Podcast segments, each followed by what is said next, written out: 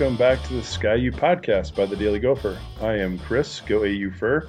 With me this week, we have U Street. Hey, y'all. And Blake. Was cracking.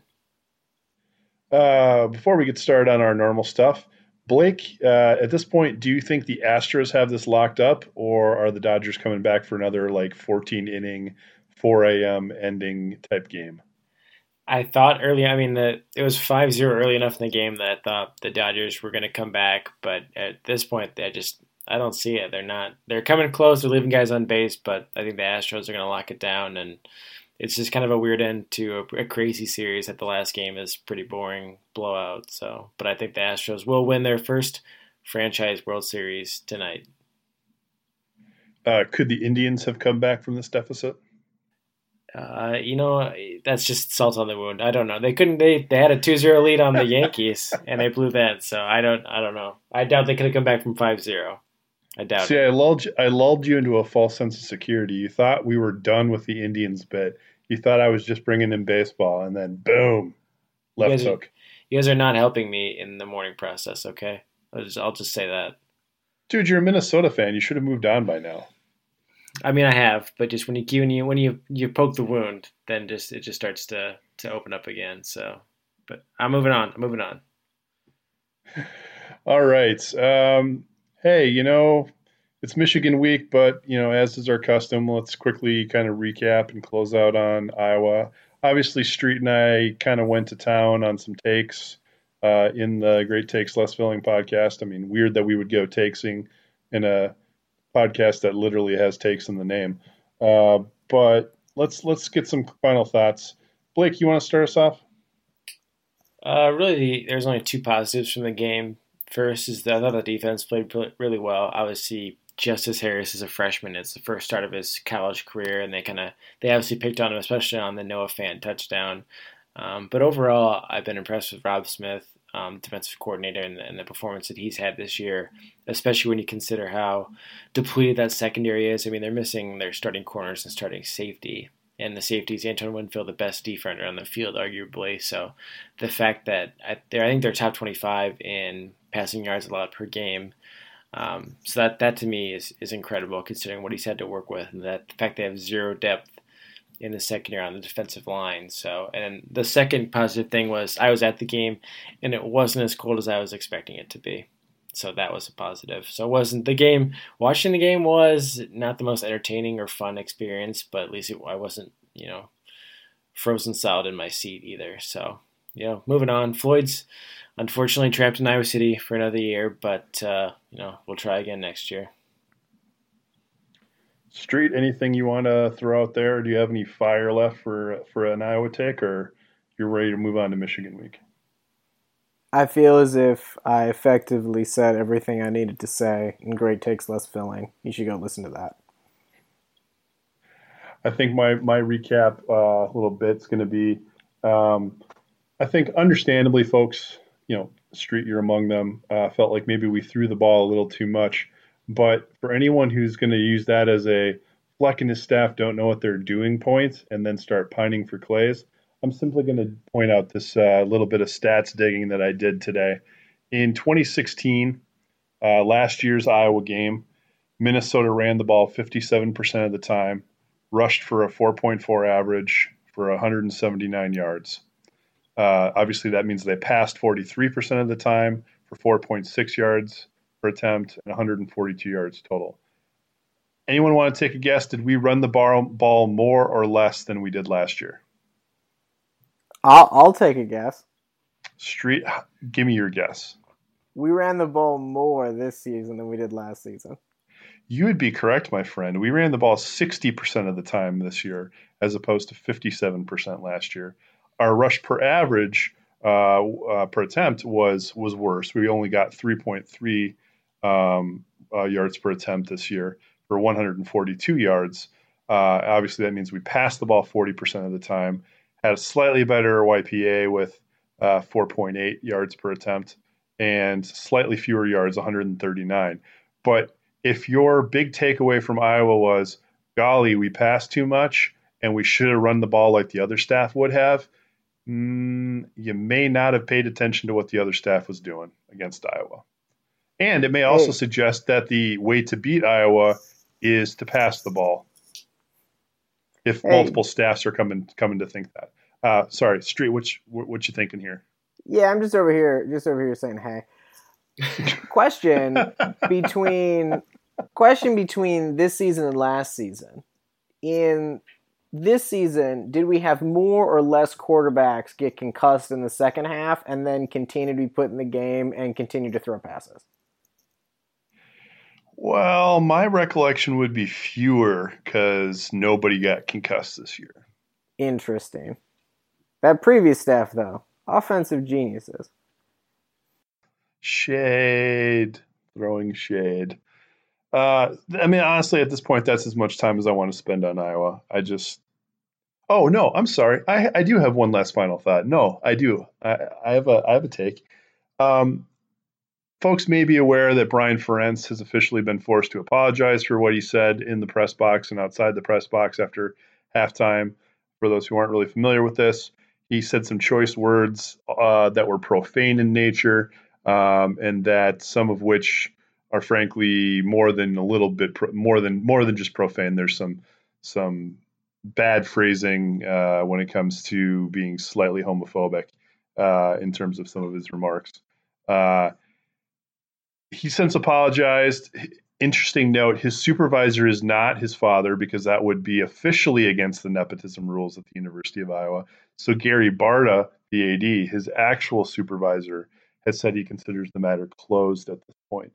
Um, what I would like to call out is I think the funniest thing about this entire scenario is that he was upset about that replay call, the replay call that was blatantly done correctly and that was blatantly accurate in terms of its outcome.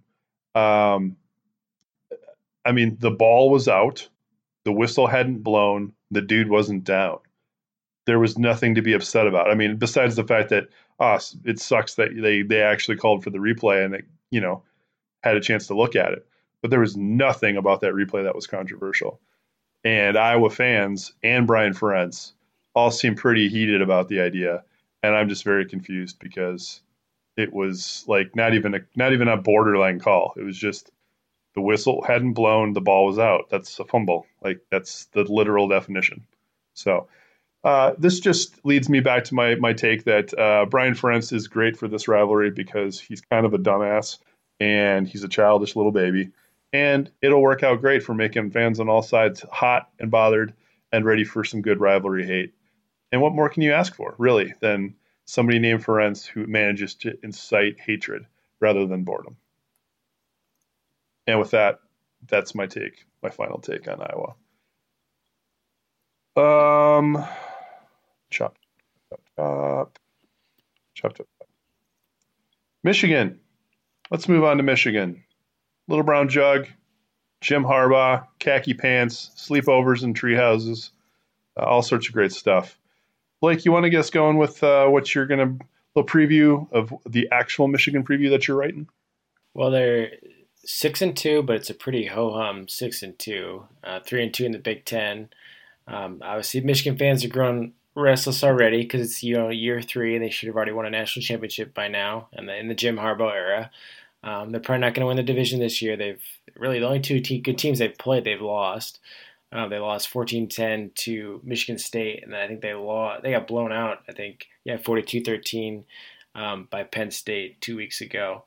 Um, not a real high scoring offense. That's been the the major problem. I think they're averaging less than um, 28 points a game, and the, the big problem with uh, their offense has been the quarterback position.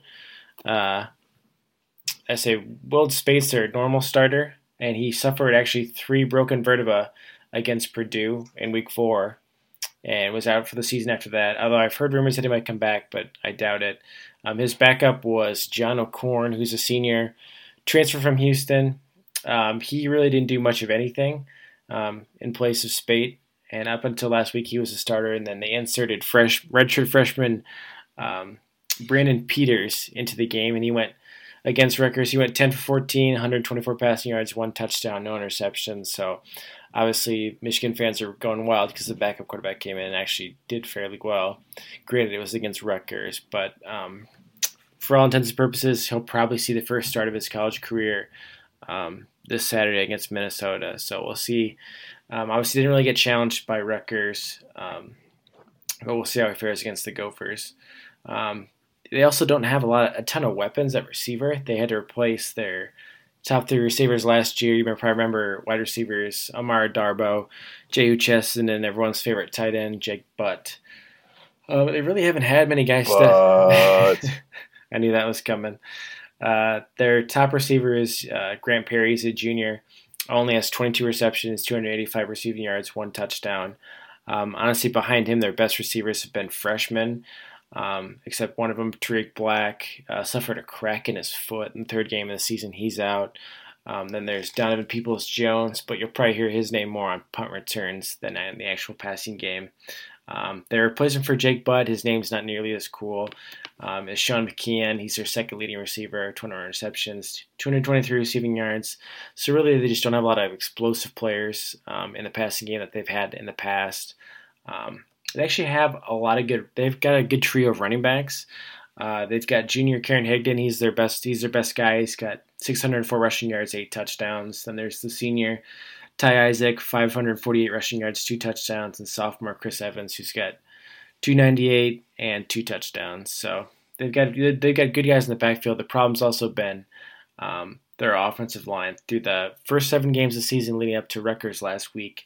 Um, they are allowing an average of 7.3 tackles for loss per game and at least three sacks per game. Um, that's obviously not good, especially when you're trying to establish the run when you have a quarterback that's struggling. So um, offense really hasn't clicked all year, um, so that plays well, obviously, into Minnesota's hands. She performed well on defense, so um, I like Minnesota's chances of keeping of their defense keeping them in this game. Um, because honestly, looking at Michigan's defense against Minnesota's offense, uh, they're going to need to keep the Wolverines, Wolverines clamped down on offense. Because I'll be honest, I love Michigan's defense. This defense is ridiculous, especially their defensive front. Um, they've got two guys, two ridiculous guys up front. Defensive tackle Sean Gary. I think he's a sophomore. He's got 40 tackles, 7.5 tackles per loss, three sacks. Um, the other one is Maurice Hurst. He's a redshirt senior. He's got 40 tackles, 10 tackles for loss, um, 2.5 sacks. Hurst is actually, everyone seems to know Rashan Gary, but Hurst is actually one of the best um, interior defensive linemen, both against the run and rushing the passer. So and everyone knows that uh, Michigan's defensive coordinator Don Brown loves to blitz, but I mean he does so with a pretty ridiculous defensive front that can create pressure on its own. Um, with that said, though, he does have a really good linebacking crew. Um, their top two guys are um, redshirt senior Mike McCray. Um, he's supposed to be the, the leader of the, of the defense this year, but he's actually been kind of outplayed by um, a sophomore Devin Bush Jr. He's actually the team leader in tackles, 67 tackles, 7.5 tackles for loss, five sacks. Um, you'll see a lot. I mean, all their linebackers have um, a good sack numbers, just because obviously by how much they dial up the blitz. But uh, and their their linebackers are all athletic too. They're gonna you're gonna see them flying all over the field. They swarm to the football. Um, so really, that defensive front it is going to be a huge test for Minnesota's offensive line because I mean we've seen you know how the struggles that Demery's had, uh, Demery Croft has had passing the ball. They need to be able to establish that run, but it's going to be extremely tough um, against this defense. I mean the offensive line too struggled in pass protection last week against Iowa. Michigan's even better rushing the passer, so that doesn't exactly bode well. Um, if the if this defense does has a weakness, it's in the secondary. They're very young. They've got three sophomores, um, and their, their only upperclassman um, starter is at safety. That's junior Tyree Kinnel. Um, and they their big Achilles heel has been explosive plays. They gave up, I think, six passes uh, of at least 20 yards against Penn State, so they were gashed there. Unfortunately, I don't think Minnesota has the kind of playmakers to be able to stretch the field and um, get behind the defense like that. Um, I mean, other than Tyler Johnson, and they're obviously going to key on him. I just don't know that that's a weakness that Minnesota can exploit.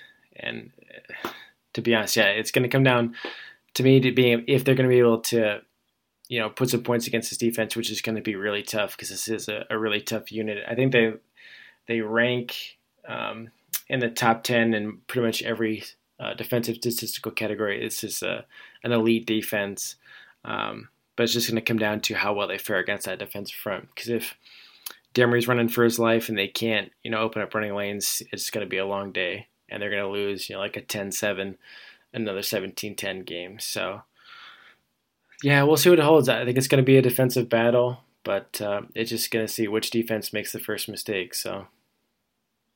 You're making me feel pretty confident that I'm going to get to kiss the jug when it's all said and done. I tell you. hey, we all hope so. That's that's the dream right there. I have I have some Jake Butt questions I need answered, uh, and I could use your help on this. Um, first question: are, We're pretty sure he graduated, right? Like he went pro, but he graduated college first. I'm fairly certain, yeah, that he that he graduated as a senior and then went pro. Okay, I'm gonna we're gonna assume that's correct because that leads to my second question. Uh, if he graduated with honors, does that mean calling him a smart ass would be a compliment? I would think so. I mean, he embraced that that Nick that last name. I mean, if you've seen his, I don't know if you've seen the photo with his family. They all had like um, butt jerseys and then like a descriptor in front of it, like smart butt, this butt, things like that. So I think it's a term of endearment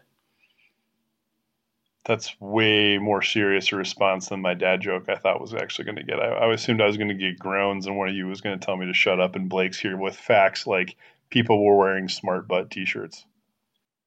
Blake is too young to get a dad joke. I'm a big fan of the Butt family. Okay.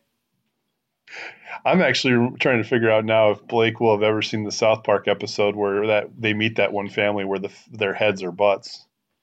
I do not recall like because it's like season two, so this is like 1998 South Park. Yeah, that was back when I was seven years old. So I'm sorry.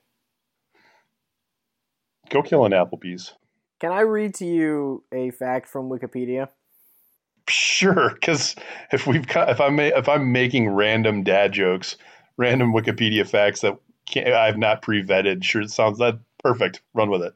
Jonathan Jake Dwayne Butt born July 11, 1995, is currently an American football tight end for the Denver Broncos of the National Football League. Many of his college teammates called him the Butt because of his name. That's the Wiki, that's the Wikipedia dream right there. Is to have that be the second line of your bio. I thought we were. I was waiting for for more. There, was that it? Yeah. Well, I mean, here I, I got. I got. What more do you need? What more do you need? it's it's strange to me that it the qualifier there is many. So it wasn't his college nickname was the butt or fans called him the butt. It was just many of his teammates. What were the other nicknames for Jake Butt? And maybe some just refused to give him a nickname or call or objectify him as the butt. we we don't want to objectify you because of your last name. I, I don't somehow I don't think that was the problem. Maybe one of the defensive tackles was like, "No, I have the best butt on this team." I refuse to call you the butt because your butt, your actual butt's inferior to mine.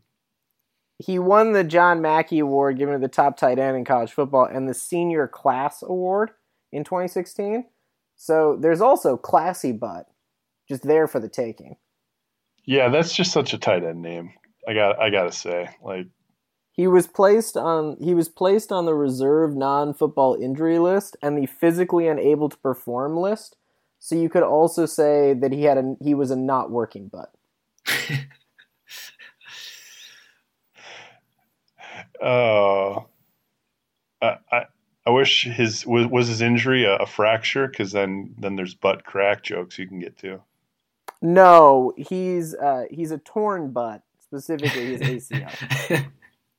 I think they make creams for that. Oh, that one landed with a thud. Okay, we're moving on. Oh, I assume that's where you were going to put the nuclear hot take. Oh, I can come up with some other. I, I, I've already come up with some other sound effects. Preparation H. Get comfortable with it. I don't actually know. We'll find. We'll find out if that's true. But if I did, I, I put the line in. Um, okay, that's about enough of the butt talk, the Jake butt talk. Also, you know, because he doesn't play for Minnesota, we eventually have to talk about some Minnesota related things here, I suppose. A couple of us have been to the big house. I went uh, in 2005 for the second of the back to back Mason collapses against Michigan. Um, I know that Blake was there in 2014 for the glorious victory that was 2014. Andy, if he was here, would also get to talk about 2014. His view would be slightly different as he was in the press box that day and was furiously sending me text messages so that he could, you know, kind of find a way to be cheering without actually be cheering because he didn't want to get kicked out right before we we managed to win the jug. Um, Blake, talk about 2014. You have the exciting version, and then I'll talk about the slightly less exciting version from uh, 2005. Well, leading up to that game, I I knew that Minnesota had only won um, the jug once previously in my lifetime, um, so I wasn't you know that confident. And then I think Michigan that year got shut out by Notre Dame. They lost like 31-0. and then a week before the Minnesota game, they lost 26-10 to Utah and I think Minnesota must have been maybe three and one at the time. Um, I started to get, I started to think maybe this is a possibility. You know, I, I knew I was going to be there for the Minnesota Michigan games. It's like maybe, you know, Minnesota might actually win this thing. Uh, and I think Mitch uh, Leidner had just he was out with injury, but he's going to be back for the Michigan game. Um, this obviously the David Cobb season.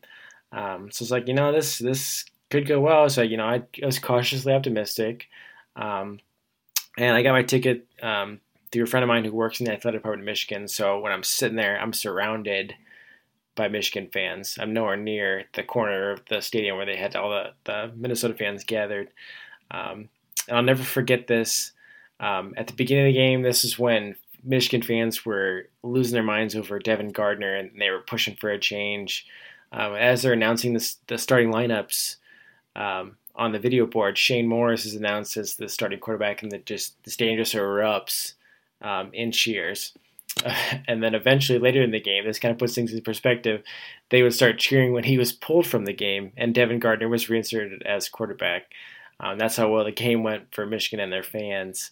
Um, it was just a, it's honestly an incredible game to watch because I felt like they controlled the game most of the time. It was still I felt the score is fairly close. You know, you kept waiting for Michigan to kind of flip the switch, but Minnesota pretty much um, kept their foot on the gas and kept Michigan where they where they wanted them.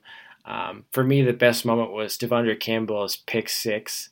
Um, I think that put him up two or three scores, and I was like, I, I was quietly celebrating because I was surrounded by these quiet Michigan fans. I'm not cocky or confident enough to just start up and screaming while surrounded in uh, in enemy territory. But to me, that was the moment where I was like, wow, I think they're actually going to win this thing. Um, and sure enough, once they they closed it out, they went and you know seized the jug. I'm like scrambling because my phone's got very little battery left. I want to get video of all this, and I figure out that I'm close to the corner where they seem to be like coming to meet up with the Minnesota fans. Um, and sure enough, I like hurry over there. I get to the the main level where I can like kind of reach down um, onto the field. And sure enough, Cedric Thompson comes around um, and starts taking the jug and like holding it up um, to the side of the stands for fans to like touch. And he's coming around, and sure enough, I got to touch the jug um, as Cedric Thompson was taking it around, which was pretty cool. Um, so it was just uh, an incredible experience, honestly. One that I, when I was planning on going there, I honestly didn't expect to to ever experience. But yeah, to see just the second Gopher victory over Michigan in my lifetime, and to be able to touch the jug and be at the it was my first experience at the Big House too, which is actually a great stadium. Um, a lot of tradition there, but yeah, it was just overall an unbelievable experience.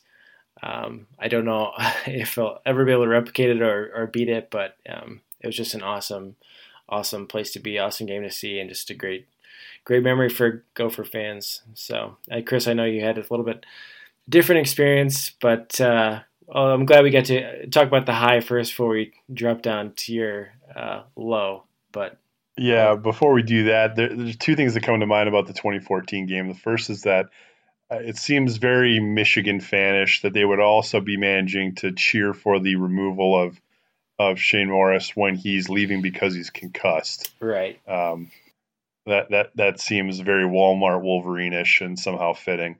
Uh, the second being that I also have very fond memories memories of uh, De'Vondre Campbell's interception pick six because I was in Seattle visiting my brother, so I was streaming the game on my phone on and off because I couldn't stream the entire game or I'd kill my battery.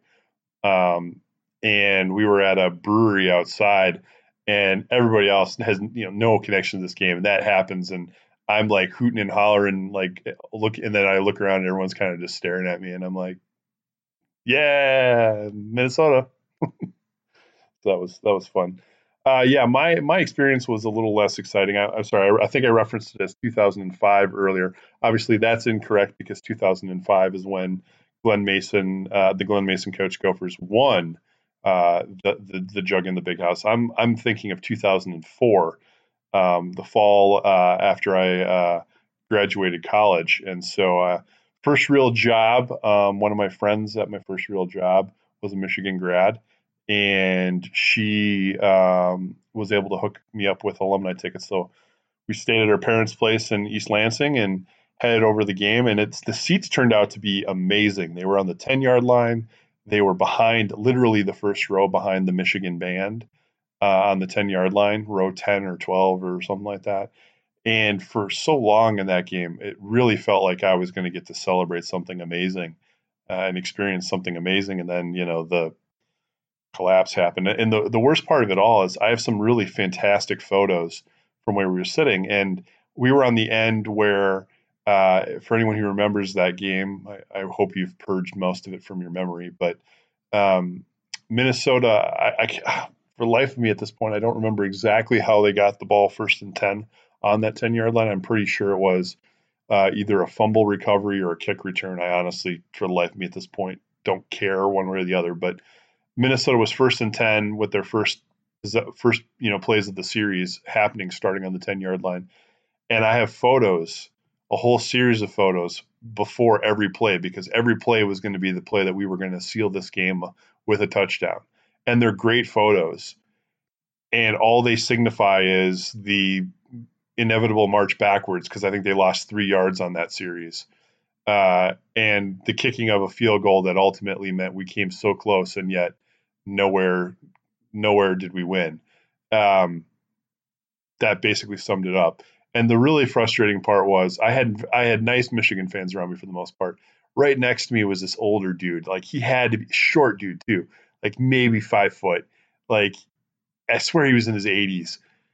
And he was pretty quiet most of the game. He'd give me a little ribbing, but after every stop on that possession, he would sit there and he would like jab me in the in in the rib cage and be like, "Hey, hey, look at that, look at that, hey, hey. And uh, I was just like, I didn't know what to do because I was like, I've got a little 80 year old man punching me in my rib. Like, what what the hell am I supposed to do with an 80 year old man punching me in my ribs?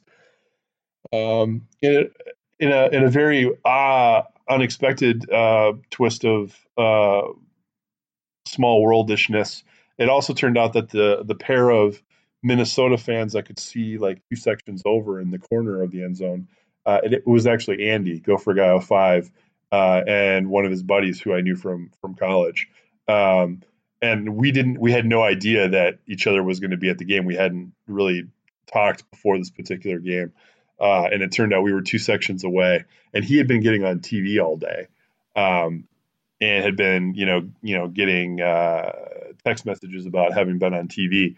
And of course, of course, he was excited that, um, you know, they'd win and he'd be on TV and uh, you know so 2014 way better. Hopefully 2017 right up there. I would I would gladly gladly uh, get to touch the jug. That would be pretty sweet. Uh, but if not I'm gonna I'm gonna comfort myself by having experienced the joys of Ann Arbor's food scene uh, in advance. Now that it's a night game there's plenty of time to get up there uh, and uh, you know eat some I, am led to believe their downtown has some deliciousness. I don't really remember. Didn't do anything crazy um, when I was there in 04. But this time I'm hoping to check, uh, check out the world famous Krazy Jim's Blimpy Burger, which uh, I'm led to believe has a very specific ordering set of rules. Like you have to order a certain way or you get mocked mercilessly. I can only imagine how horrible that would be when I'm wearing my Zubaz. So Looking forward to ordering Krazy Jim's Blimpy Burgers the correct way and eating the deliciousness. That's what I've got to look forward to this weekend.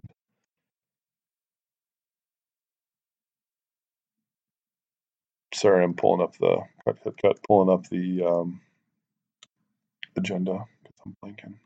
Cut, cut, cut. All right, before we get to questions uh, or volleyball, um, all right, sorry, cut, cut, cut. All right, before we move on to you know, question time, let's uh, quickly talk about basketball because amazingly enough, basketball season's here. Like, I mean, isn't our first our first exhibition games tomorrow, right? I think so. Wait, Street, you're the basketball writer on this podcast. How do you not have a specific answer related to when our first exhibition game is? Yeah, man, it's an exhibition game. I don't care. The one that they should go to, if you're talking about exhibition games, is the one that's going to be taking place on the November 5th at the PAV, where Minnesota will take on Wisconsin Green Bay. Every single ticket that is being sold, all of the proceeds, all 100%, are going to hurricane relief in Puerto Rico. On top of that, Richard Pitino, the head coach of your University of Minnesota men's basketball team, has pledged to donate $1 for every ticket that is being sold as well. So in this case, pack the PAV, do it for hurricane relief, and watch a team that should be pretty dang good this year. Why are they in the PAV, by the way? I would assume that Williams Arena is busy. I don't know. Maybe Mark Coyle had to have a donor thing. I I mean, I, I'm struggling to find out what Williams Arena is supposed to be used for, other than, I mean, I know it's used for many other things. That's not what I'm trying to say. But in the hierarchy of things that happen, one would think the primary tenant of said basketball arena would, you know, take precedence. It's possible that women's basketball has an exhibition on the 5th, which would be a perfectly reasonable.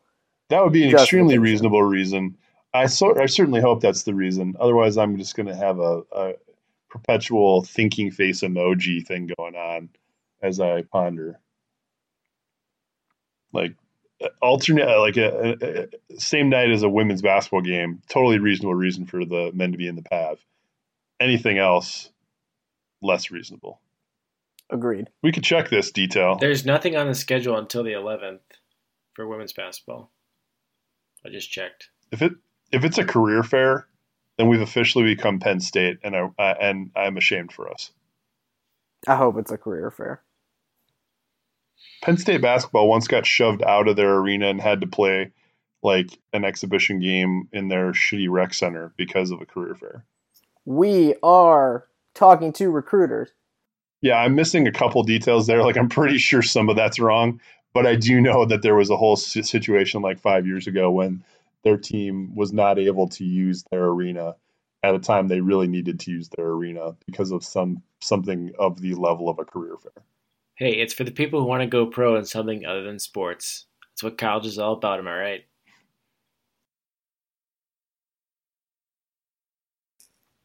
In this instance, no, I'm not willing to give the rational response.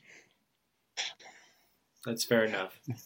Your perfectly reasonable statement has been met by silence because in this instance, I do not want to see Penn State.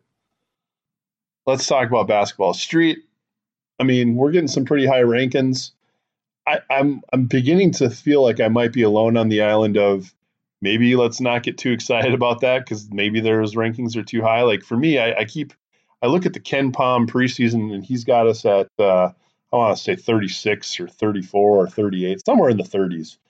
And you know, preseason rankings uh, from a from a maths perspective, you know, always have some uh, you know not I, I don't want to say somebody who's as well versed in what he does as KenPom. Uh, anything he does is suspect, but preseason, there's always a set of assumptions built into preseason metrics like that that you have to you, you take them with a grain of salt. That said, when the guy who does the math for a living is looking at you as a mid 30s team to start the year, and all the human eyeball test people are coming in with 15 and that kind of a, a number, makes me feel like maybe we should be leaning more towards you know, starting the year with expectations set off the math and less off the eyeballs.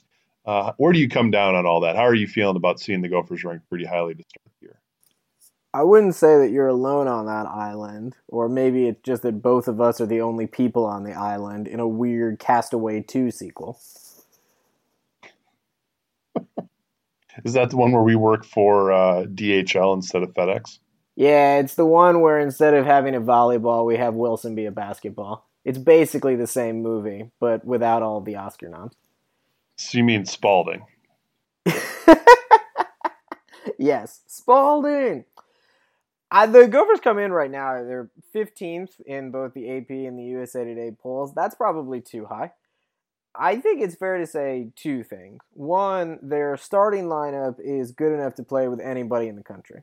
And I really do mean anyone in the country. Their bench is most certainly not capable of playing with anyone in the country. And at some point, people in the starting lineup are going to have to take a break. And that to me is why they are currently rated much too high. Would you feel differently if Eric Curry was not injured? I'd probably feel more comfortable with a top 15 ranking. I still think it's probably a little bit too high. And one of the things that is sort of worrisome is if they lose a game in the preseason, particularly if they lose one in sort of a crushing fashion, that our fan base is predictably going to lose its mind because they were supposed to be so good and all of the hype. It's almost as if this is not unique to football. But I think if Eric Curry was playing, I would feel more comfortable about the bench, especially because I thought he would make a fairly large jump between his freshman and his sophomore seasons. Right now, the other challenge with the bench is there's just so much unknown there. The stuff that you know, Bakary Konate coming back, he'll give you 10 effort minutes at the center position. A bunch of Gopher fans will declare that he never should have gotten a scholarship. I will put my head in my hands in shame. All of that's sort of known but it's unclear how good Davonte Fitzgerald will be if he's going to be any good at all. It's unclear what kind of jump, if any, Michael Hurts made. It's unclear if Gaston Diedhiou will ever see a basketball court. We don't know that much about Jamir Harris at the college level. We don't know anything yet about Isaiah Washington at the college level. Based on the scrimmage that they had between the maroon team and the gold team last week, as well as the secret scrimmage that is, of course, announced on Twitter against Creighton. Isaiah Washington's going to be pretty good, but we don't actually know any of that because we haven't seen it against real competition. until they get through the preseason, I think suggesting that this team is what would in essence be a four seed or better in the NCAA tournament is a bit premature.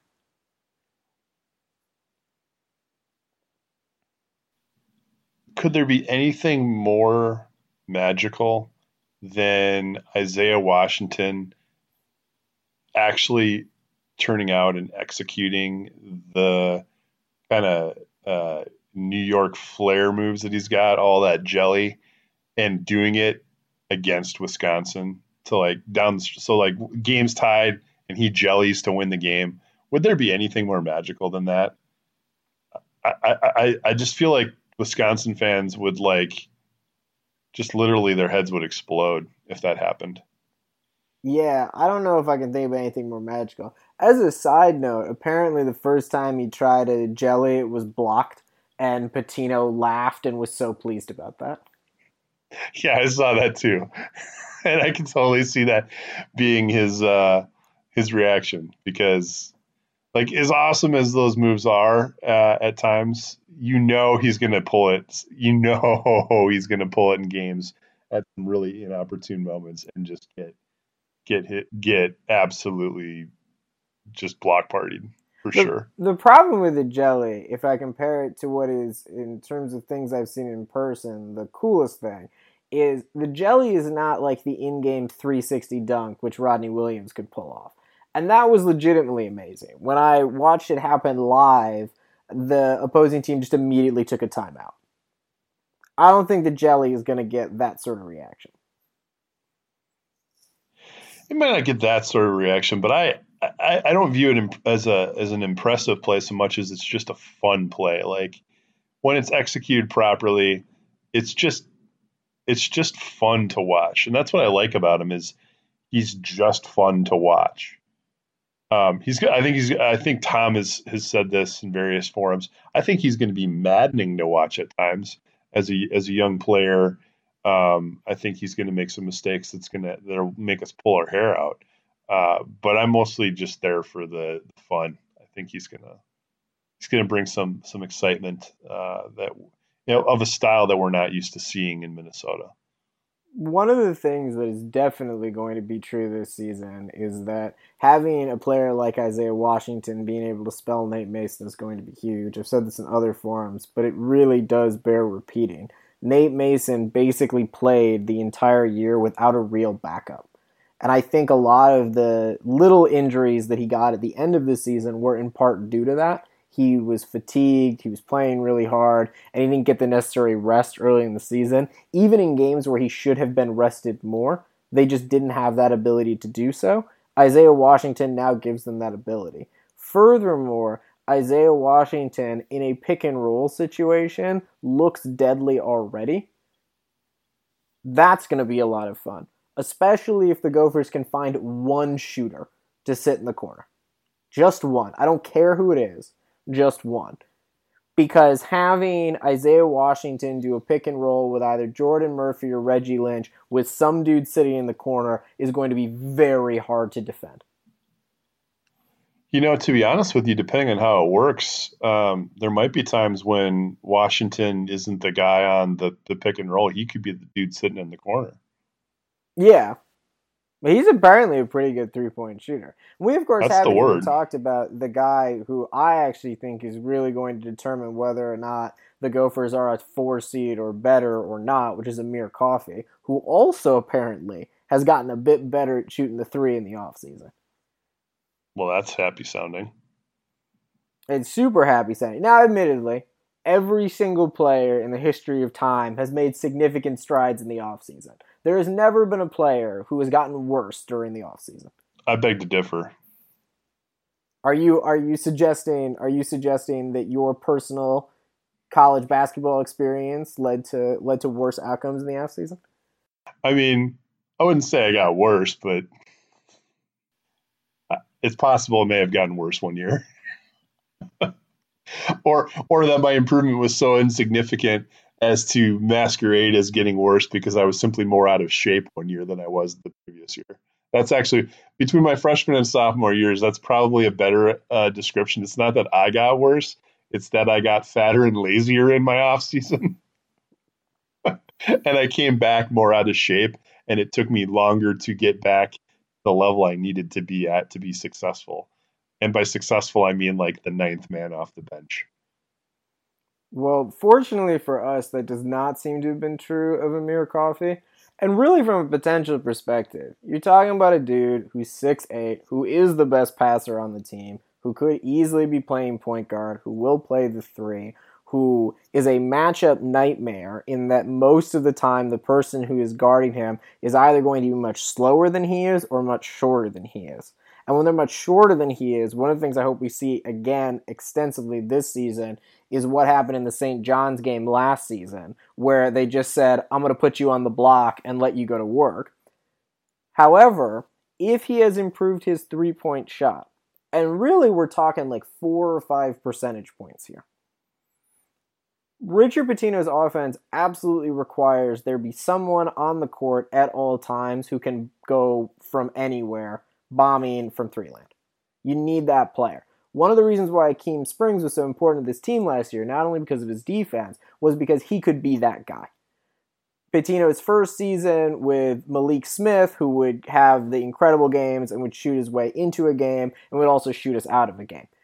If Amir Coffey can be the former of that, and in we need a three point shot, give it to Amir, this team is going to be very good. As I said previously, their starting five can play with anybody in college basketball. And their limit for a team, either actually competing for a Big Ten championship, making a deep run into the NCAA tournament, I think will ultimately come down to how much has he improved from his freshman to his sophomore season. In part because every other player in that starting five, basically, you know what you're going to get out of them. We hope Reggie Lynch and Jordan Murphy foul less but they're solid players. We know what their skill sets are. Hopefully, Nate Mason can continue to improve on his all Big Ten point guard play last season, but he's going to be a very steady hand. He's going to make shots. But Nate Mason is not the kind of player who is going to be electrifying in the way that Amir Coffey can be electrifying. And I think Amir Coffey, to me, is the only player on this team who I legitimately could say, yeah, I could see that dude in the NBA. If you get that kind of player playing to his potential, this is going to be a very fun season. I vote for the fun season. Let's have that. All right. Question time. Question time, as you all know, is the bit where we don't have a name and you're supposed to give us one in the comments, but you all fail us utterly every week. And so it is only called question time. Question number one What is your favorite rivalry trophy and why? Blake? I probably have to go with Floyd on this one. Um, I mean, I love the jug. Uh, I love, wish we had the axe more than we do right now. Um, but I guess just growing up in Iowa um, and that rivalry with the Hawkeyes, that that's the one that's most personal to me. And there's just something about at the end of a football game, one team taking home a pig, even if it's not a real pig, but a bronze pig. Um, that just to me is the epitome of college football, and like being playing in the Big Ten. It's just that kind of ridiculousness, and so that's probably my favorite is the Floyd of Rosedale. Street the axe is my favorite trophy in college football. It's the best trophy in college football too. I do agree with Blake that Floyd is legitimately great, though I do not share the personal connection because I did not grow up in a wasteland. The axe, on the other hand, is not only just as a trophy really great, like a big old axe is a good thing to play for. In part because we haven't won it in a while, I think there is an extra desire and if you want something, you're going to evaluate it as an even greater thing than it may be otherwise. I, I kind of put my full trophy rankings in with one of the Q and A's I did with uh, Go Iowa Awesome last week, um, and, and, I realized as I was kind of writing it out that I had some very interesting relationships for how I feel about these trophies. I, I have to go with Floyd as my number one because I think as a trophy itself, it is the best of the trophies. Um, and it also has a really good backstory. I think for me, the axe, I hate Wisconsin more than I hate Iowa, and I do love the axe as a trophy. But somehow I think the fact that it's A, not not as quite as long standing as Floyd, and B, just somehow the, the pig is just cooler to me. Uh, it's a very close second. Um, I think the the axe in some part of my mind is forever tarnished by the fact that it's a replacement trophy for the real trophy, which albeit kind of lame, the slab of bacon has a great name, otherwise you know indistinguishable from a you know regular piece of wood. Um, the fact that Wisconsin stole that thing and refuses to give it back is uh, just kind of it, it finds a way to tarnish the axe a little bit for me. The jug is great in, in so many ways. Jug might actually have the best story but we never ever see the damn thing.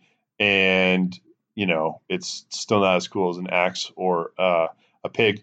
The the chair actually, the, I hem and haw about. I think the chair actually becomes my number three, um, but that's only because it's got a fun story and you know it's new and stuff.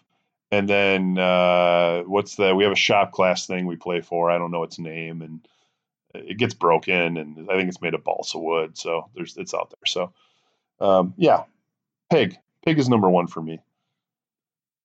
All right. Uh, question number two: Will Jim Harbaugh ever beat Ohio State and win the and win the Big Ten? If so, how soon? Street. Yes, he'll do both of those next year. Blake. Yeah, I mean, I think with JT Barrett graduating after this year, it always seems like when Ohio State transitions quarterbacks, that's when they're they're most vulnerable. Um, I definitely did not expect him to be struggling this much in year three, as much as you can struggle as a six and two team. Um, other than they just got blown out by Penn State, and the offense just hasn't clicked all season. But I think if he's going to, um, I think it'll be next year. Um, hopefully, they'll have their quarterback situation filled out. They've got not enough youth uh, on the defense side of the ball. That'll be solid again. But yeah, I think he beats Ohio State next year, but I don't think he wins the Big Ten next year. I'll say that. I I think if he's going to win the Big Ten, it's going to be. I honestly don't know. Uh, it's just Ohio State's at the top consistently every year, and it's just hard to predict when they'll be done. Penn State's up there now, hanging out with them. Um, Wisconsin just cakewalks into the Big 12 or Big 10 championship, but they're not going to win it. So I don't know. I, I, I, I don't foresee him winning the Big 10 in the near future, to be perfectly honest with you. Yeah, for me, I've said this on so many different platforms at this point, but uh, I am 100% here for Jim Har- Harbaugh becoming uh, Michigan's uh, John Cooper. I, I just, obviously, I don't know that that's what's going to happen, but the dude, is starting off in, in a way where that just, I, I, I, vis- I visualize that happening and it just makes me happy makes me smile, makes me laugh. Uh, so I am I am 100% there for him becoming John Cooper, uh, but only in, in, Ann Arbor. I guess as far as when does when do I see him winning the Big Ten? Because John Cooper did actually manage to beat Michigan, you know, uh, twice out of 13 seasons, um, or 11 seasons. I'm sorry. Uh, when would that be? When would he get his first win?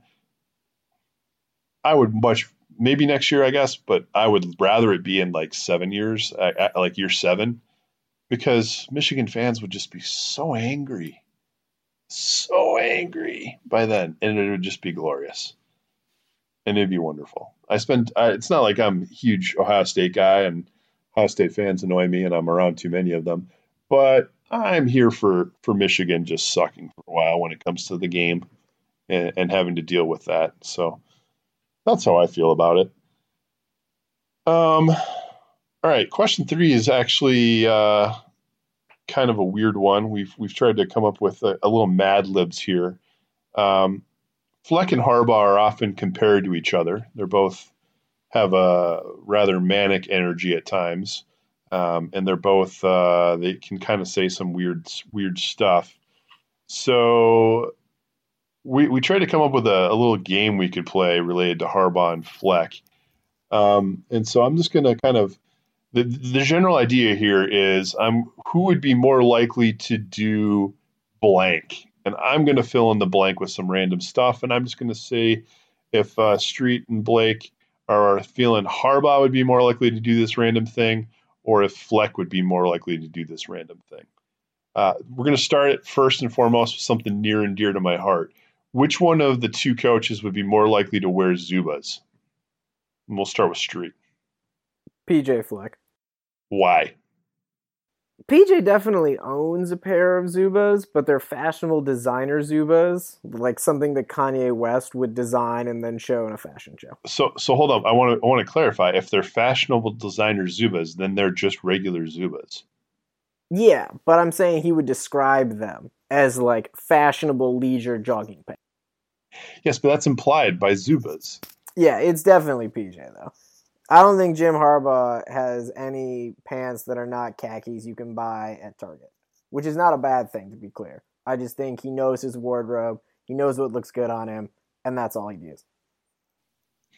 Blake, your thoughts? I mean, it's 100% Fleck it, Harbaugh's never going to not wear khakis. I mean, that's that's part of his. I feel like ingrained in his physical appearance and personality. He's just the khaki guy.